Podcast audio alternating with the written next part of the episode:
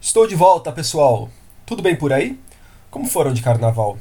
Está no ar o episódio 22 do podcast do Página 5. Página 5. Página 5. Seite 5. Page 5. Aqui Rodrigo Casarim. O Página 5 é também o blog de livros que eu edito no portal UOL. Eu estou no Facebook como Página 5, no Instagram como Página.5 e no Twitter como arroba Rod Casarim. Casarim com S e com N. Vamos aos destaques desta edição.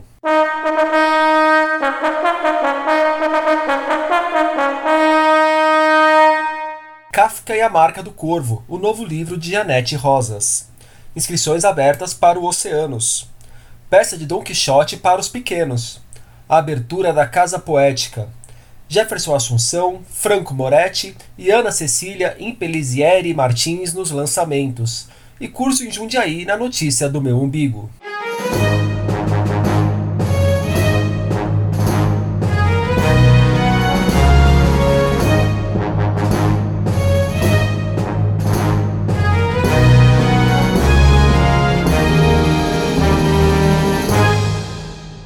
A escritora Jeanette Rosas lançará na semana que vem o seu novo livro, Kafka e a Marca do Corvo. Trata-se de um romance biográfico sobre o autor de alguns clássicos do século XX, como A Metamorfose e O Processo, além de O Castelo, livro de Kafka que mais me marcou. Vocês sabem, Kafka era tcheco e se tornou um dos escritores mais importantes da língua alemã. Jeanette se apoiou em pesquisas sobre a vida do autor para construir um romance alicerçado no real.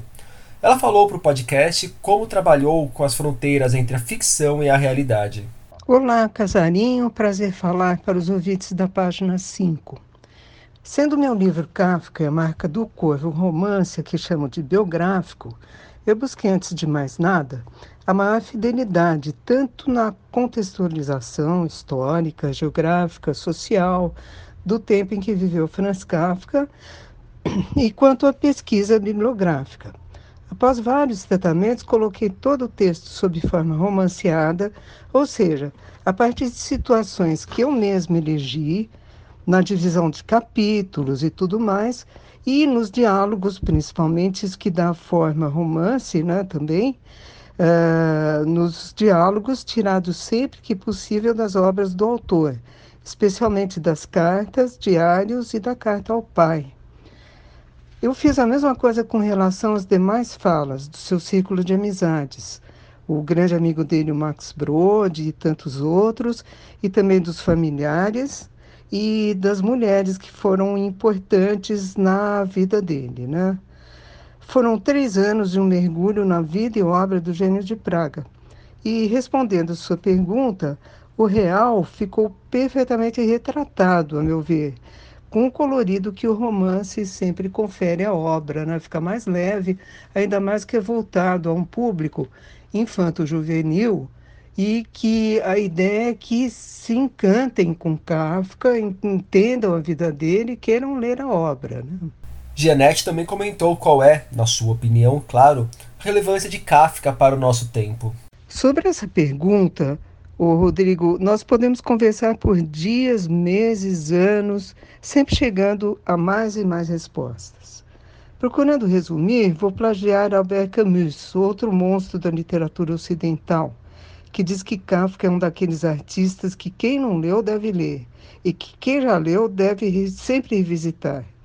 Isso porque, com sua prosa enxuta, econômica, ele consegue nos transmitir até hoje, e a cada releitura, todo o espanto e a falta de sentido diante da vida, da morte, da felicidade nunca encontrada, das portas que se fecham, enfim, da sofrida condição humana. Agora, se por um lado a ciência e a tecnologia trouxeram grandes avanços, tanto que a própria doença que levou, embora Kafka, que o matou, a tuberculose, Hoje em dia já tem tratamento. Agora, por outro lado, as guerras, as atrocidades, a incontida violência talvez fizessem com que ele quisesse se metamorfosear num inseto, viu? Que é, é isso que eu vejo hoje em dia uh, nos tempos em que estamos vivendo. Janete Rosa já foi finalista do Jabuti com outro livro de pegada semelhante, Edgar Allan Poe, o mago do terror. O lançamento de Kafka e a Marca do Corvo acontece na próxima segunda, dia 9 de março, a partir das 19 horas, na livraria da Vila da Alameda Lorena, aqui em São Paulo. O livro sai pela Melhoramentos. Estão abertas as inscrições para a edição de 2020 do Oceanos, Prêmio de Literatura em Língua Portuguesa. Podem ser inscritos romances e volumes de contos, crônicas, poesia e dramaturgia, publicados entre 1 de janeiro e 31 de dezembro do ano passado, 2019.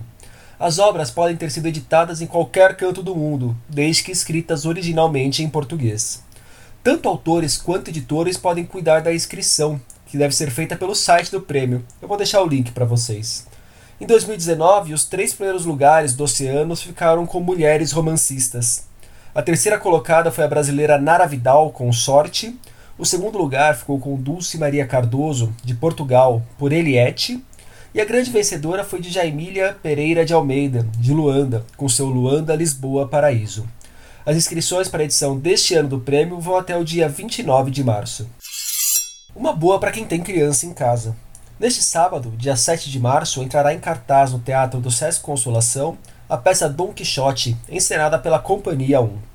Dirigida por Rodrigo Aldi, a peça, claro, é inspirada no grande clássico do espanhol Miguel de Cervantes, no cavaleiro andante que vive desventuras sobre o cavalo rocinante e ao lado do fiel escudeiro Sancho Panza.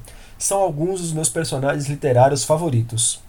A promessa é que a peça lembre ao espectador que, tal qual Quixote, todos podem criar e dar sentido às próprias histórias. A temporada de Dom Quixote no Sexo Consolação é curta, vai de 7 de março a 4 de abril, com montagem sempre aos sábados, às 11 da manhã. Os ingressos vão de R$ 6,00 a R$ 20,00 crianças de até 12 anos não pagam. E também nesse sábado, dia 7 de março, será inaugurada no bairro de Emelino Matarazzo, zona leste de São Paulo, a Casa Poética. Iniciativa do escritor e educador Rodrigo Siríaco, o lugar nasce com o objetivo de se tornar um centro de referência para o livro, a leitura, a literatura e a poesia. Por lá acontecerão cursos, saraus, slams, encontros literários. A casa também funcionará como biblioteca. Um bate-papo sobre literatura e direitos humanos marcará o nascimento do lugar. Um time de peso participará da conversa. Olha só a escalação: Ferrez, Marcelino Freire, Bel Santos, Binho e Suzy, José Castilho e Márcio Black. O papo começa às 15 horas. Na sequência haverá apresentações de integrantes do Sarau dos Mesquiteiros. A Casa Poética fica na rua Miguel Rachide, 611.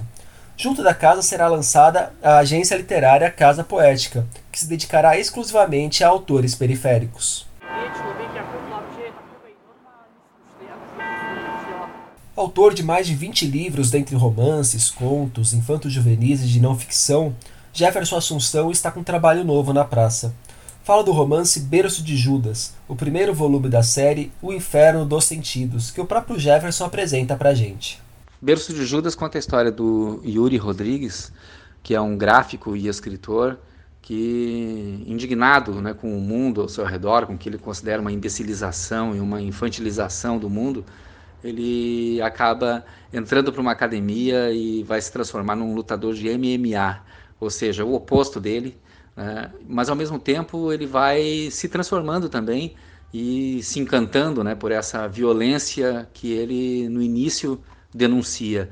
É, então é uma história trágica e cômica né, sobre a banalização da violência na sociedade atual e também faz parte né, de um tríptico chamado O Inferno dos Sentidos, que é composto né, também aí pelos Beatles Negros, que sai esse ano, e o ano que vem sai Homem-Rã, né, todos pela editora Taverna, do Rio Grande do Sul. Como o autor contou, Berço de Judas sai pela editora Taverna.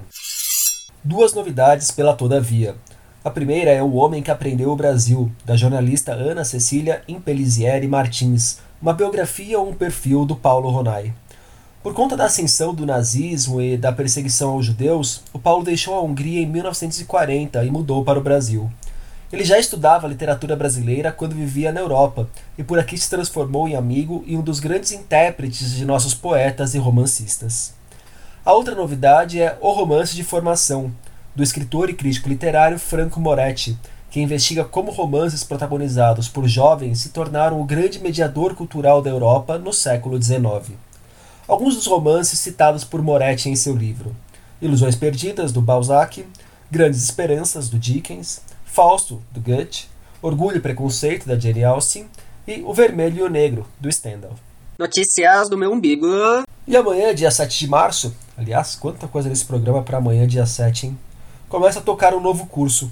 Estarei no Sesc Jundiaí para ministrar uma oficina de escrita autobiográfica com foco principalmente em memórias, mas passando também por autobiografia e ensaio pessoal. Dois nomes que fazem parte da bibliografia, Joan Didion e Ernest Hemingway. Serão quatro encontros em março mesmo, sempre aos sábados, das 15 às 17 horas. As inscrições já estão abertas no site do SESC, link no post do programa. E nesses dias, no página 5, nós tivemos o improvável encontro de Clarice Lispector com o carnavalesco Clovis Bornai. Dicas de três HQs que valem sua grana.